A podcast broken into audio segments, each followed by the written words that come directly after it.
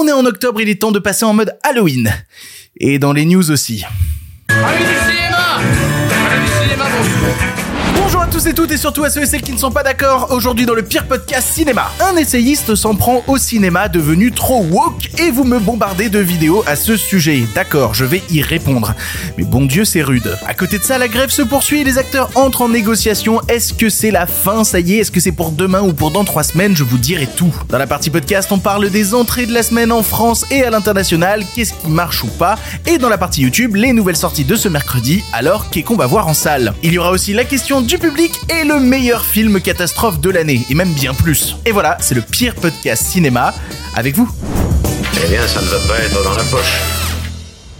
Avant de commencer, merci aux gens qui écoutent cette émission sur YouTube ou qui la regardent, qui écoutent cette émission sur YouTube ou qui la regardent en podcast. Yes, très bon début d'émission ça. Quelle que soit la plateforme que vous choisissez, vous avez du contenu exclusif. N'oubliez pas de vous abonner, que ce soit sur YouTube ou à la version podcast. Comme ça, vous le recevez directement quand ça sort. Et le pire podcast ciné, c'est tous les lundis, mercredis et vendredis à 7h du matin pour suivre l'actualité du monde du cinéma. Et on démarre tout de suite avec les sujets du jour. Respect et robustesse, Caius C+. Alors, les nouvelles sont bonnes? Ah, ils sont pas de la dernière marée, les nouvelles. Moi, je veux du féroce actualité. Qu'est-ce que j'ai fait pour mériter ça? Bon, en, vrai, je sais très bien ce que j'ai fait. J'ai publié deux vidéos il y a plus d'un mois maintenant qui expliquaient pourquoi toutes les paniques morales autour d'un cinéma devenu trop woke étaient bien souvent basées sur des arguments qui étaient quelque peu ridicules, voire qui tenaient carrément pas du tout debout. Le problème, c'est que maintenant, dès qu'un gars débarque et raconte n'importe quoi à ce sujet-là, eh ben vous me bombardez sur Instagram de DM en mode "Eh, est-ce que t'as vu cette vidéo? Est-ce que t'as vu cette vidéo? Tu l'as vu cette vidéo? Et oui, oui, évidemment que je l'ai vu cette vidéo parce que euh, c'est un appât tellement facile pour essayer de m'attraper. Je suis le tout petit poisson dans une énorme mare, mais celui-là, je fonce dessus. Déjà parce que tu me dis, tiens, c'est euh, le Figaro qui parle de cinéma, donc déjà je...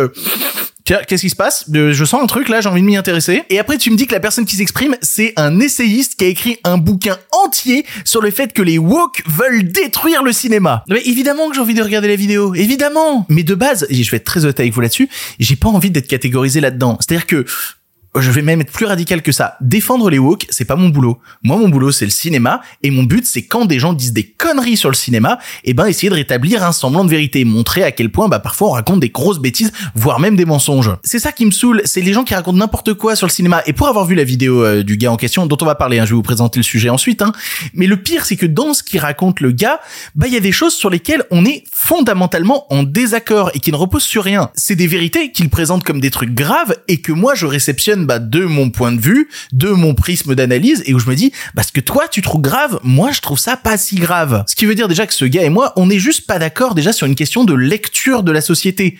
Donc forcément ça démarre mal. Euh, je vais je vais expliquer l'histoire parce que là je prends beaucoup de détours. Samuel Fitoussi est un essayiste de 25 ans qui- 25 ans, putain. Frérot, qu'est-ce qui s'est passé? Bon, t'es plus jeune que moi, je vais me permettre de t'appeler par ton prénom. Euh, Samuel, je ne te connaissais pas du tout avant de d'entendre parler de ce bouquin-là. Je me suis permis donc de taper ton nom dans Google et un des premiers résultats qui est sorti est un article que tu as écrit dans le Figaro qui s'appelle Pourquoi Barbie est un film woke? Donc déjà, ça promet. Cet essayiste, donc Samuel Fitoussi, a sorti un bouquin qui s'appelle Woke Fiction. Vous avez compris la vanne? Woke Fiction? C'est une référence? Le gars est cinéphile. Un livre qui tend à démontrer la mainmise de la wokerie sur le cinéma mondial et qui se décrit selon sa quatrième de couverture. Alors, je vais vous le lire littéralement un bout. Pourquoi Friends, Psychose, Intouchable et Game of Thrones ne pourraient-ils plus être produits tels quels aujourd'hui? Pourquoi les séries Netflix se ressemblent-elles toutes? Pourquoi les films Disney ne font-ils plus rêver? Ce à quoi je pourrais répondre, euh, parce que Matthew Perry est fatigué, parce que Hitchcock est mort et parce que lol, Intouchable, ça pourrait plus être produit aujourd'hui, pardon. Ah, et toutes les séries Netflix se ressemblent, bien évidemment. Euh, les séries de Mike Flanagan, c'est la même chose que Sex Education. Et concernant Disney qui fait plus rêver, ils sortent d'un run ultra lucratif depuis 10 ans en termes d'animation. Oui, effectivement, ça fait plus rêver. Oui, je sais, je suis en train de répondre bêtement, mais le problème c'est que l'énoncé de base est super bête. C'est-à-dire qu'on on a vraiment tous les poncifs du on ne peut plus rien dire. Si Coluche il était à notre époque, il serait censuré. Guess what, il l'était déjà à l'époque. Et ce genre de poncif de on peut plus rien dire, ça me saoule. Mais allez, on va pas s'arrêter à la quatrième de couverture. Des gens vont dire Victor, quand même, analyse un peu plus son propos.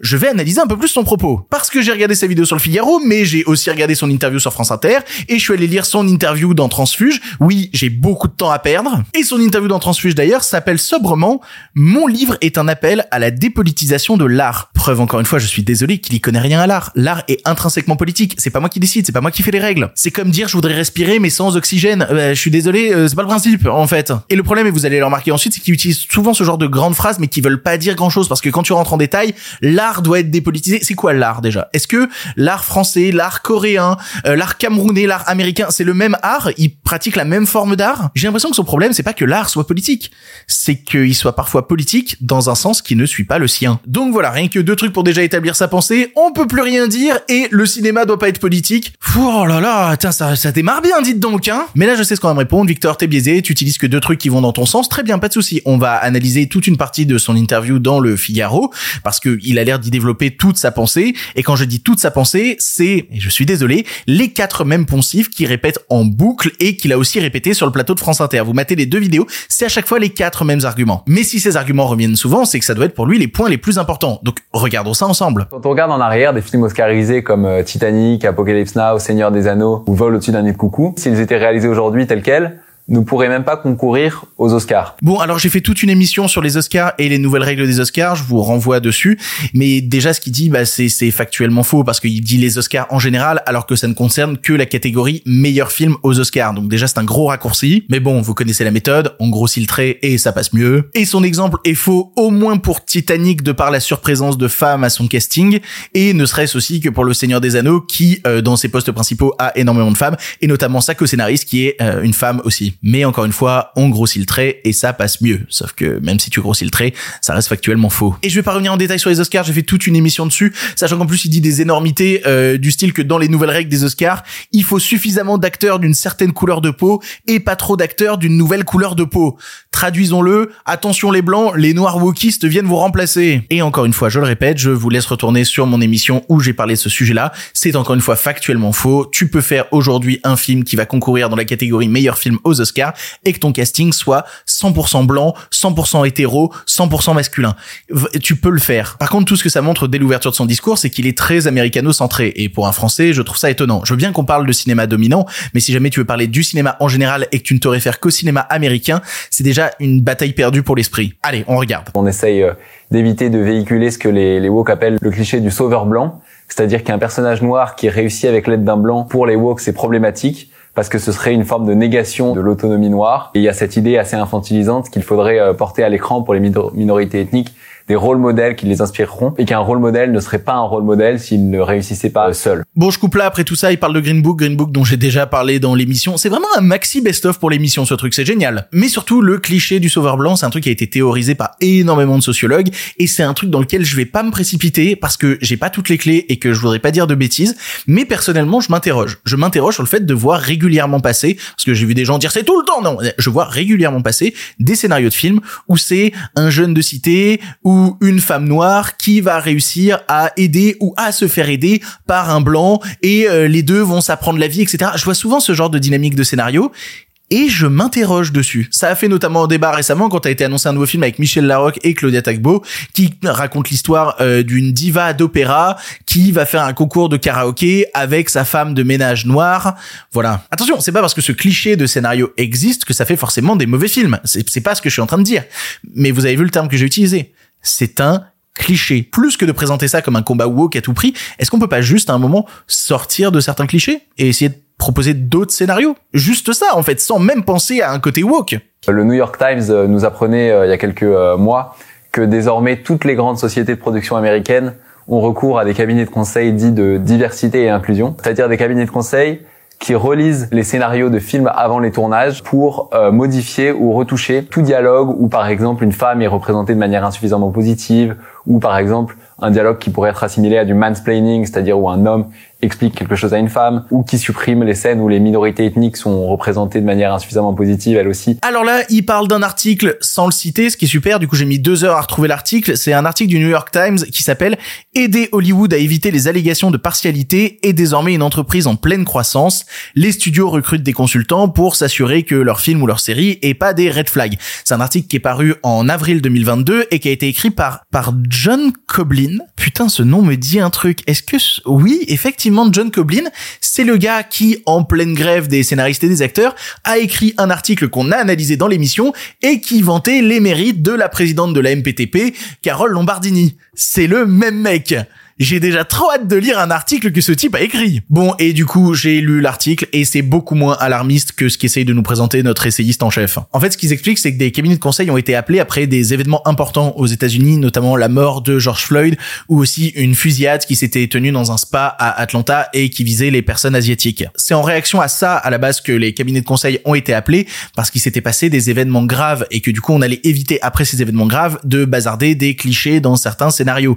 Parce que, ben, des gens sont morts, en fait. Donc du coup, on va éviter de, de rajouter des clichés par-dessus. Et l'essayiste utilise aussi un autre exemple de l'article qui est qu'il y a aussi des cabinets en conseil de thématiques LGBT et notamment euh, il cite un film où un type du cabinet est carrément devenu producteur du film tellement il y avait de boulot dessus. Et donc moi je me suis renseigné de ce film qui est un film d'horreur Blumhouse qui s'appelle Veille slash Vem et qui est un slasher dans un camp de conversion LGBT. Alors dit comme ça, oui, J'imagine qu'il y avait pas mal de boulot là-dessus. Peut-être besoin de relire deux trois trucs, c'est c'est possible. En fait, là où c'est beaucoup moins dramatique, c'est que ce qu'explique l'article, c'est que les cabinets de conseil en question n'ont aucun pouvoir à Hollywood. Bien souvent, leurs décisions sont pas écoutées. C'est un business comme il y a des tonnes et des tonnes de business qui se montent aux États-Unis. Ils ont pas de pouvoir réel. Et surtout, le plus drôle, c'est que quand tu lis l'article, tu te rends compte que ces cabinets de conseil n'ont pas été montés pour faire plaisir aux woke, pour leur donner un cinéma plus inclusif. Non, ces cabinets de conseil, ils ont été montés seulement pour éviter des dramas sur Twitter.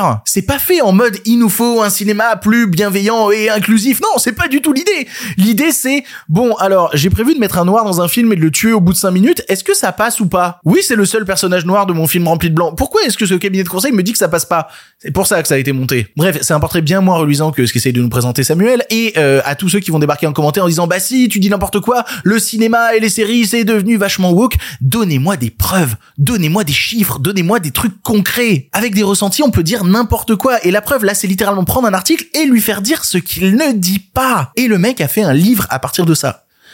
On coupe vraiment des arbres pour pas grand chose, des fois. Bon, alors je vous passe le moment où il explique que Final Draft est devenu woke. Et si vous connaissez pas Final Draft, c'est un logiciel d'écriture de scénario qui visiblement est devenu woke parce que, bah, comme outil de scénario, tu peux préciser des choses sur les personnages que t'écris, notamment le fait de, bah, est-ce que c'est un mec, est-ce que c'est une meuf, euh, c'est quoi son genre, est-ce qu'il est blanc, est-ce qu'il est noir, c'est des trucs que tu peux écrire. Et en fait, ça te fait des stats et des tableaux parce que c'est un outil de scénario. Je veux dire, je l'ai déjà utilisé. Tu mets deux personnages et ça te permet de te donner des données du style, bah, quel personnage parle le plus, quel personnage a le plus de présence dans une scène. C'est important parfois pour équilibrer un scénario. C'est-à-dire que tu vas pas reprocher à un tableau Excel de devenir woke, que des gens l'utilisent à des fins woke. Tu vas pas reprocher ça à un tableau Excel. Mec, vraiment sans déconner quoi. Avec les couleurs sur Excel, si tu mets telle couleur, telle couleur et telle couleur dans une case, ça fait le drapeau LGBT. Arrête Bon, je suis épuisé, on va passer directement à la conclusion parce que là c'est vraiment un festival de biais nuls et de trucs détournés. J'aimerais bien savoir en fait c'est quoi la conclusion de tout ça? Pendant des années à Hollywood, un dicton euh, parmi les scénaristes, c'était si vous avez un message à faire passer, envoyez-le par la poste. Ce qui interroge aujourd'hui, c'est la prévalence des fictions idéologiques. C'est le fait que vraiment, ça devient pas systématique parce qu'il il restera toujours des espaces de liberté, des fictions affranchies des commandements idéologiques du moment, mais ça devient généralisé. Alors déjà la citation qui met en ouverture, elle est bien sympa, elle est bien rigolote, elle se fait mousser le cul, mais tu mets trois plombes à la retrouver avec Google. Vraiment, je l'ai tapé dans tous les sens, impossible de la retrouver. Et pour cause, cette citation n'existe pas. J'ai même dû demander de l'aide à ChatGPT pour essayer de retrouver en fait d'où ça venait ce truc énorme. Et alors en fait ce qu'il faut savoir c'est que euh, à la base cette anecdote provient de Samuel Goldwyn qui était un producteur de films américain jusqu'à la fin des années 50. Sauf qu'en vrai c'est pas une vraie citation du bonhomme, c'est des propos rapportés dans un journal en 1940 où Samuel Goldwyn producteur parle avec un scénariste qui lui présente un projet de scénario en lui disant "Eh c'est un film qui prône des idées anticapitalistes, ce serait cool si on le faisait parce que ça permettrait de passer un message positif aux gens. Ce à quoi Samuel Goldwyn avait répondu à l'époque, les messages, c'est à la poste que vous avez des messages, chez moi vous avez des films. Ce n'est donc pas du tout une citation ni un mantra qu'avaient les scénaristes, c'est une déclaration tronquée d'un producteur en 1940. Une déclaration qui a plus de 80 ans et qui omet complètement que dix ans plus tard, il y aura le macartisme, la chasse aux communistes dans le cinéma et que les scénaristes communistes inséreront des idées politiques cachées et enfouies pour diffuser des idées de gauche dans un cinéma complètement sclérosé. Littéralement utiliser cet argument alors que dix ans après, les scénaristes au contraire vont s'efforcer d'insérer des idées politiques dans les films, c'est au mieux malhonnête, au pire complètement stupide. Vraiment utiliser l'histoire pour la tourner à ton avantage, détourner des citations et les attribuer en plus à des gens qui ne sont pas les bonnes personnes, mec, c'est pas cool en fait. C'est juste pas cool. Et j'utilise le mot pas cool de manière polie. Vraiment polie. Et pour conclure donc, quand il dit heureusement qu'il reste à côté des espaces de liberté, c'est quoi les espaces de liberté? Qu'est-ce que tu entends par des espaces de liberté? C'est les espaces de liberté dans le cinéma, c'est les espaces de cinéma non woke. C'est-à-dire que tout est sclérosé par les woke dans le cinéma, mais il reste quelques espaces de liberté. C'est ça ton idée de l'espace de liberté? Mec, t'es français. Rien que pour la France, le plus gros actionnaire du cinéma français, c'est Canal+, c'est Bolloré, le plus gros actionnaire du cinéma français. Ton espace de liberté, c'est celui qui est majoritaire dans l'état dans lequel tu vis. Je veux dire, Bolloré paye ton idéologie dominante woke, quoi. Et si tu veux parler que de cinéma américain, effectivement, il y a des choses à interroger. Moi-même, il y a des choses sur lesquelles je me questionne, notamment la notion de sensitive reader.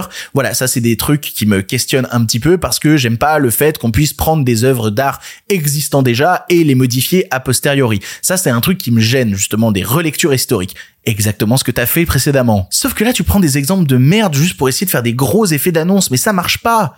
Et t'as écrit un livre à partir de ça, putain Idéologiquement, déjà, on n'est pas d'accord tous les deux, parce que toi, quand tu vas au cinéma, tu comptes les blancs et les noirs. Moi, quand je vais au cinéma, j'essaye de voir un bon film. Je me sens pas en insécurité quand je vais voir un film. Parce que moi, mon but, tout simplement, c'est juste de voir un bon film. Est-ce que le film est bon ou est-ce que le film est nul? Et c'est que ça qui devrait compter en fait. Faire ou non des bons films. Pas la panique morale en fait. Juste m'assois dans une salle et je regarde une œuvre, je regarde ce qu'elle me propose. Est-ce que je l'aime ou est-ce que je l'aime pas? Je fais pas un tableau Excel. Je vois pas Final Draft pour vérifier des trucs, pour est-ce qu'ils ont bien respecté tel pourcentage. Ça m'intéresse pas. Et si des gens le font, quel que soit le camp, bah, je trouve ça d'une tristesse à crever regardez des bons films, c'est tout. Parce qu'il y a des films réac super et des films réac nuls et qu'il y a des films woke super et des films woke nuls.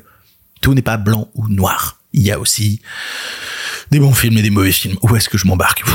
Bon, c'était long et désolé et je me perds à la fin, mais c'est juste en fait arrêtez de m'envoyer ce genre de vidéo. Je vous en supplie, je vous le demande comme un service, arrêtez de m'envoyer ce genre de vidéo parce qu'à moins qu'il y ait un énorme événement autour de ce sujet-là, c'est pas des thématiques que je vais continuer à aborder dans l'émission. Je suis le défenseur de personne si ce n'est de pas raconter des conneries sur le cinéma juste ça. J'ai fait des émissions à ce sujet-là, elles sont disponibles en ligne et mon point de vue a pas changé sur la question en deux mois, donc vous pouvez aller les voir si vous intéresse. Du reste, ouais, c'est épuisant pour l'esprit. Le cinéma, c'est bien plus riche que trois débiles qui se plaignent de l'omniprésence du wokisme. Je vous l'assure. Allez, on avance.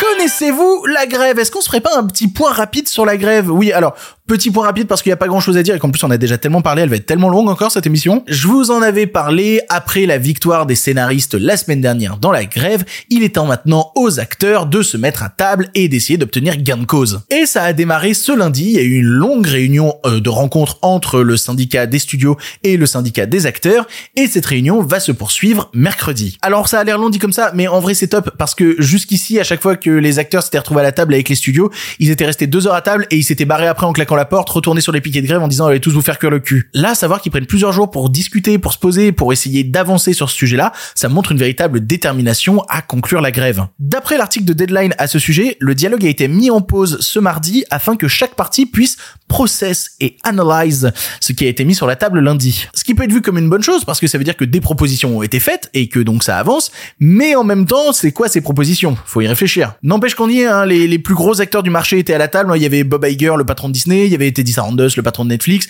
et bien évidemment en face, il y avait la présidente de la SAG-AFTRA, le syndicat des acteurs, à savoir une nounou d'enfer, Fran Descher. Une source indique dans l'article que les échanges sont pour l'instant cordiaux et utiles, que ce sont des professionnels évidemment en désaccord sur certains sujets, mais qui s'accordent sur le besoin de parler et de retourner au travail. Par contre, une autre source indique que même si le travail avance bien, faut pas s'attendre à des négociations éclairs comme avec les scénaristes. Ça devrait prendre bien 3 à 4 semaines pour qu'un accord soit trouvé. Bon bah ma bouteille de champagne, elle risque de rester sur la table un bon petit moment. Elle va avoir le temps de réchauffer, ça c'est sûr. Quoi qu'il arrive à côté de ça, les scénaristes se sont remis au travail et ça on le sait parce qu'il y a plein d'annonces qui sortent. Euh, alors il y en a eu tellement. On pourrait citer le fait que ça y est, euh, Disney a appelé des scénaristes pour qu'ils leur pitchent euh, des films X-Men pour le MCU, donc ça ça réécrit aussi.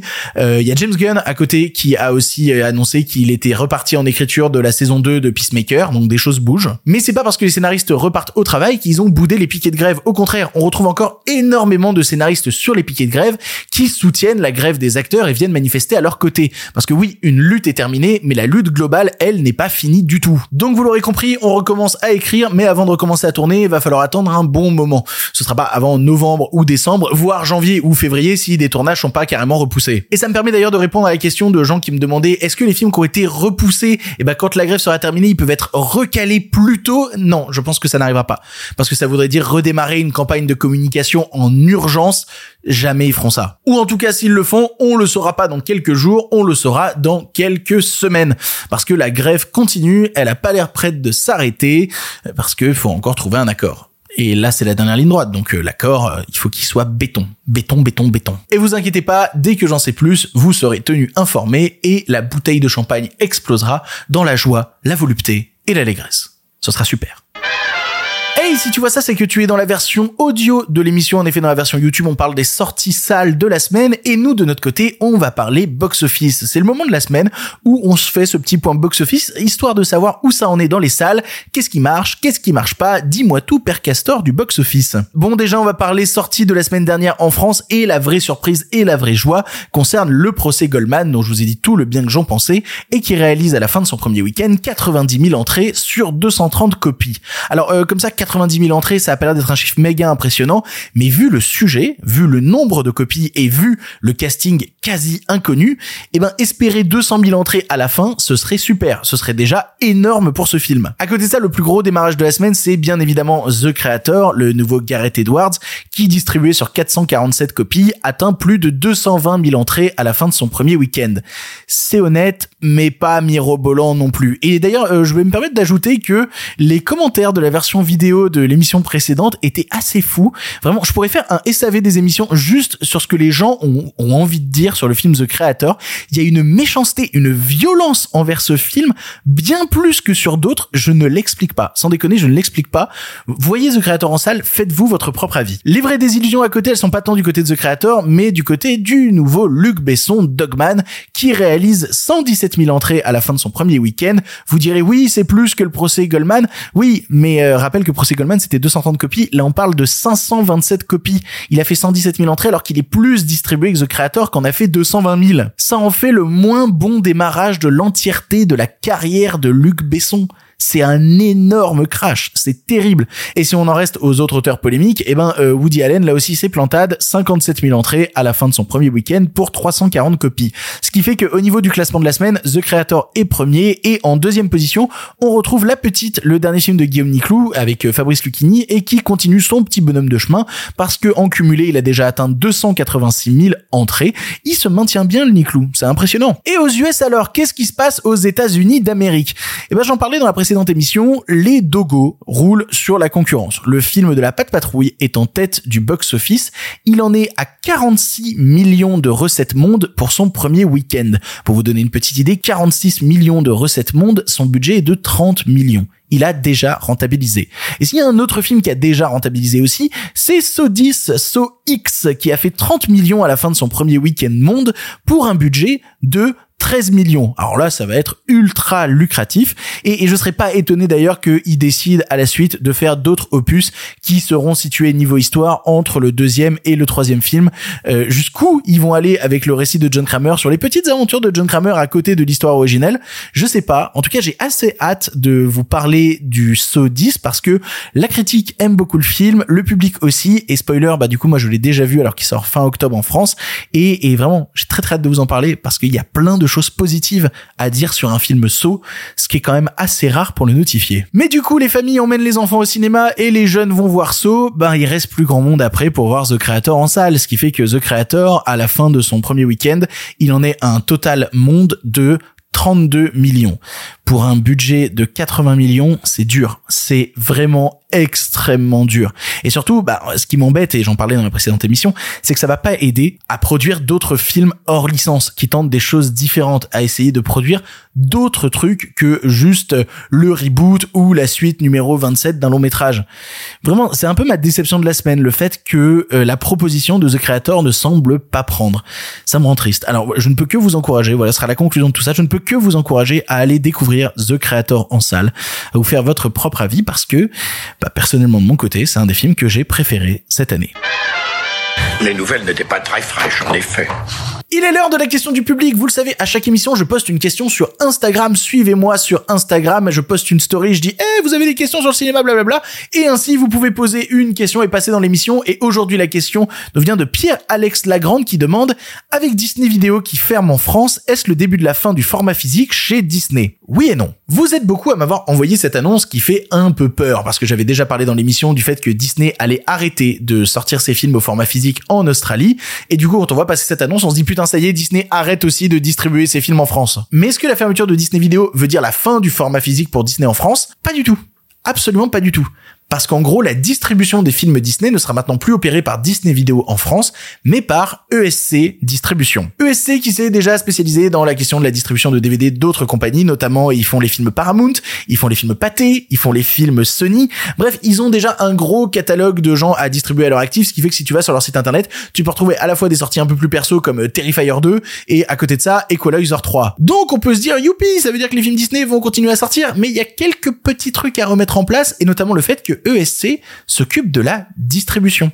C'est pas eux qui chapeautent maintenant tout le catalogue des formats physiques de Disney. C'est pas eux qui décident quel film doit sortir en DVD. C'est pas eux qui décident quand est-ce qu'on le sort. C'est pas eux qui décident le contenu des trucs. ESC, ils s'occupent de, la mise en rayon, de, de la communication avec la Fnac. Voilà. Par contre, ça pose des questions sur les anciennes éditions de Disney Vidéo qui vont donc plus être rééditées, qui vont disparaître. Est-ce que les films un peu plus anciens de Disney vont être réédités dans des nouvelles éditions chez ESC Ou est-ce que au contraire c'est terminé et que maintenant bah si vous avez un Blu-ray Disney d'un film qui a plus de 10 ans, et ben bravo, vous détenez un truc qui va valoir une mine d'or. Est-ce que ESC va distribuer seulement des nouvelles sorties ou est-ce qu'ils vont aussi euh, faire vivre le patrimoine des films Disney? Ça, on n'a pas d'informations. Donc bref, très peu d'infos, quoi qu'il arrive, vous inquiétez pas, quand un nouveau Disney sortira, il se retrouvera toujours dans les bacs de la Fnac, c'est juste que ça sera plus Disney Vidéo, ce sera ESC. Moi, je m'inquiète plus pour euh, le patrimoine en fait, qui euh, va peut-être euh, un petit peu plus chaque jour disparaître. Super. Et si on veut parler de patrimoine d'ailleurs, dans une précédente émission, je vous avais parlé du fait que pour les 100 ans de Disney, la firme allait sortir un énorme coffret avec 100 Blu-ray, qui allait contenir donc 100 films pour retracer toute son histoire, certains jamais édités en Blu-ray, enfin édités en Blu-ray, et le prix du coffret en question est sorti. 100 Blu-ray Disney, 100 ans d'histoire, 1500 dollars. Le coffret coûte 1500 dollars. Alors, si on essaie de le remettre en perspective du nombre de Blu-ray qui est à l'intérieur, bah ça fait 15 dollars le Blu-ray, ce qui est pas déconnant peut-être pour un achat solo. C'est juste que pour acheter le gros coffret, euh, ouais, faut, faut craquer le PEL, quoi. À votre bon cœur, monsieur dame Ça fera un super cadeau de Noël Peut-être. Peut-être. Pour le cinéma, monsieur Leblanc, pour le grand écran, pas pour la petite lucarne. Allez, il est l'heure d'un film pour finir. Vous le savez, dans chaque émission, on termine en parlant d'un long métrage. Et dans la prochaine émission, c'est vous qui prenez la parole. En effet, il vous suffit d'envoyer un audio d'environ 3 minutes à l'adresse mail lepirepodcastiné.gmail.com et vous pouvez venir parler d'un film qui soit récent ou non, faire une reco film. Tant que c'est intéressant, et ben ça a une chance de passer dans l'émission. Et moi, de mon côté, j'ai envie de vous teaser un film que vous ne pouvez pas encore voir pour l'instant, mais qui va compter dans les mois à venir, et pas qu'un peu, puisqu'on va parler de Concrete Utopia. 이打了와 서, 나 쓰. Bon, c'est trop bien Concrete Utopia. Voilà, comme ça je le dis maintenant, c'est réglé euh, top 10 de l'année. C'est incroyable Concrete Utopia, c'est génial. J'ai déjà cité ce film dans plusieurs émissions et pour cause, j'avais très très très envie de le voir et surtout c'est le film que la Corée du Sud a décidé d'envoyer à l'Oscar du meilleur film étranger pour qu'il y soit euh, peut-être sélectionné. Et tu m'étonnes qu'ils aient envoyé celui-là. J'en suis à une vingtaine de films sortis en 2023 en Corée que j'ai pu voir, c'est le meilleur d'entre eux. Sans déconner, c'est le meilleur d'entre eux. Bon, c'est quoi Concrete Utopia? Alors déjà, c'est un jeune réalisateur. Je vais écorcher tous les noms coréens. Je vous préviens, je vais tous les écorcher, ça va être terrible. Qui s'appelle Um Tae-hwa et qui fait son deuxième film, donc Concrete Utopia, adapté d'un webtoon coréen. Ça fera plaisir à des weebs. J'ai jamais lu de webtoon de ma vie. Il paraît qu'il y en a des super. Et le pitch déjà est fou. En gros, il y a un tremblement de terre à Séoul, mais pas juste un petit tremblement de terre euh, sympathique. Genre, il y a un tremblement de terre qui détruit l'entièreté de la ville, si ce n'est la moitié de la Corée du Sud. Et dans cette énorme ville de Séoul, qui est entièrement détruite, qui n'est plus qu'un immense champ il y a un immeuble qui tient encore debout. Vraiment, il y a une barre d'immeuble qui tient encore debout. Tout le film va donc suivre la vie de cet immeuble et la vie des gens qui sont à l'intérieur et qui vont forcément sombrer dans un certain repli sur soi parce qu'il faut rentrer en mode survie, tu rentres en mode complète parano, à la fois des gens qui habitent dans la tour mais des gens de l'extérieur qui voudraient trouver un endroit où s'abriter et certains qui vont même devenir complètement fous et se dire c'est Dieu qui nous a choisi. On habite dans cet immeuble, Dieu a décidé de détruire tous les immeubles sauf le nôtre, on est choisi, on est des élus. Donc ça devient un pur mélange des genres comme c'est si bien le faire le cinéma coréen parce qu'on est à la fois dans le pur drame mais aussi dans le film catastrophe et surtout aussi dans le thriller sombre, vraiment noir, parce que chaque personnage forcément a ses petits secrets qu'il va falloir cacher au mieux pour pas faire imploser cette nouvelle forme de société. Parce que oui, je parle nouvelle forme de société, mais ils essayent aussi d'établir des nouvelles lois, d'établir des nouvelles règles, et bien entendu, ça ne peut virer qu'en système autocratique un peu étrange. Alors c'est beaucoup aidé par son casting en effet, parce que euh, celui qui va être le chef justement de cette barre d'immeuble est joué par Lee Byung-young, euh, que je prononce très très mal, mais que vous connaissez sûrement parce que c'est une tête d'affiche du cinéma coréen qui avait joué dans euh, Bitter Sweet Life, qui avait joué dans J'ai rencontré le diable, même récemment il a passé une tête dans Squid Game. Mais il y a plein d'autres rôles et notamment, euh, bah, je vais en citer une, je vais citer la comédienne Park Bo Young, alors qui avait été repérée dans le film Silence euh, du réalisateur Lee Hae-young, euh, qui, qui, a réalisé aussi cette année un film qui s'appelle Phantom. Voilà, si vous avez pas vu Phantom, c'est le deuxième meilleur film de la Corée en 2023, vraiment. Et en plus Phantom, c'est dispo en France. Voyez-le, c'est sorti en Blu-ray. C'est génial. Bon, ce qui est admirable dans Concrete Utopia, déjà, c'est la capacité du réalisateur à jouer continuellement, que ce soit dans son récit ou dans sa mise en scène, sur plusieurs échelles, que ce soit l'humain, que ce soit la notion de groupe et même la notion même de communauté gigantesque quand il s'agit de la barre d'immeuble. On passe continuellement des troubles d'une personne qui vont affecter le groupe et qui vont forcément avoir des répercussions après sur l'entièreté de cette micro-société. Mais comme je disais, il le fait aussi avec sa mise en scène parce qu'il te montre continuellement avec sa caméra ces personnages minuscules qui tentent de se battre pour une tour qui les dépasse, mais qui va même beaucoup plus loin en termes de symbolique qu'eux-mêmes. Cette tour, c'est tout ce qui tient dans cette société en ruine. Et alors niveau ruine, le film épargne rien, ne serait-ce qu'en termes de thématiques un peu sombres. Voilà, le film va aller à loin dans les notions de meurtre, de vol, de cannibalisme. Voilà, parce que tout est bon pour survivre et tout est bon pour essayer de créer une nouvelle société. Et alors je vous épargne des trucs, mais euh, il y a des détails, par exemple drôles et crado à la fois. Genre par exemple à un moment les gamins ont plus de jouets et pour jouer avec des osselets, tout ce qu'ils ont, et eh ben c'est les dents qu'ils ont arrachées à un cadavre qui avait gelé. Voilà, on, est aussi dans ce genre de thématique-là. Mais le film va jamais tomber non plus dans l'extrêmement putassier. Il va toujours réussir à bien mêler le côté drame au côté même scènes d'action profondément violentes, notamment les scènes d'action qui deviennent irrespirables, ultra oppressantes. C'est des foules entières qui se marchent dessus et pourtant tout le but du film, c'est euh, de recentrer sur les sentiments des personnages. Parce que la survie, ça implique des couples qui se déchirent et des décisions difficiles à adopter, que ce soit pour condamner l'autre ou pour essayer de le sauver. Et en même temps, le but, c'est quand même de parler de la crise du logement qu'il y a en Corée du Sud. Et quand on parle de système de dictature qui se met en place dans société parallèle à la Corée, bah forcément, ça te rappelle aussi la, situation entre la Corée du Nord et la Corée du Sud. Les questions d'immigration, les questions de communautarisme, le film arrive à faire tout ça tout en ne délaissant jamais le côté actionneur ultra prenant, ultra exaltant. Tout ça dans un film de 2h10 qui prend au trip sans jamais te lâcher et qui te pose quelques questions sur ta capacité à rester en apnée devant certaines séquences. Et c'est génial, Concrete Utopia. Vraiment, je vous bourre le mot en permanence sur la question du cinéma sud-coréen et comme tout cinéma, eh ben il y a aussi des films pourris en Corée du Sud. Bah oui, c'est comme partout. Mais il y a aussi et très souvent ce genre de films des grands films, des grands films de cinéma, qui manient de grandes histoires avec une énorme densité thématique. Et surtout, c'est des films sans détour, qui frappent et qui, même si vous les appréciez pas, ne peuvent pas vous laisser complètement indifférent. Et des choses comme Concrete Utopia me permettent de dire que oui, le cinéma, il respire fort, il respire encore très fort. J'ai hâte qu'on ait la possibilité d'avoir une date de sortie française pour ce film-là, qu'on puisse en parler plus en détail, que vous puissiez aussi le voir. Et si jamais vous êtes à Paris, vous allez avoir la possibilité de le voir parce qu'il est diffusé au Festival du cinéma coréen qui va se tenir dans quelques semaines, je crois. Voilà, si vous êtes à Paris, renseignez-vous, vous avez le moyen de voir Concrete Utopia en salle. Et je crois que certains l'ont déjà vu aussi à l'étrange. Peut-être que les gens vont pas être d'accord avec moi. C'est pas grave quel plaisir que Concrete Utopia, vraiment un des meilleurs moments de cinéma de mon année.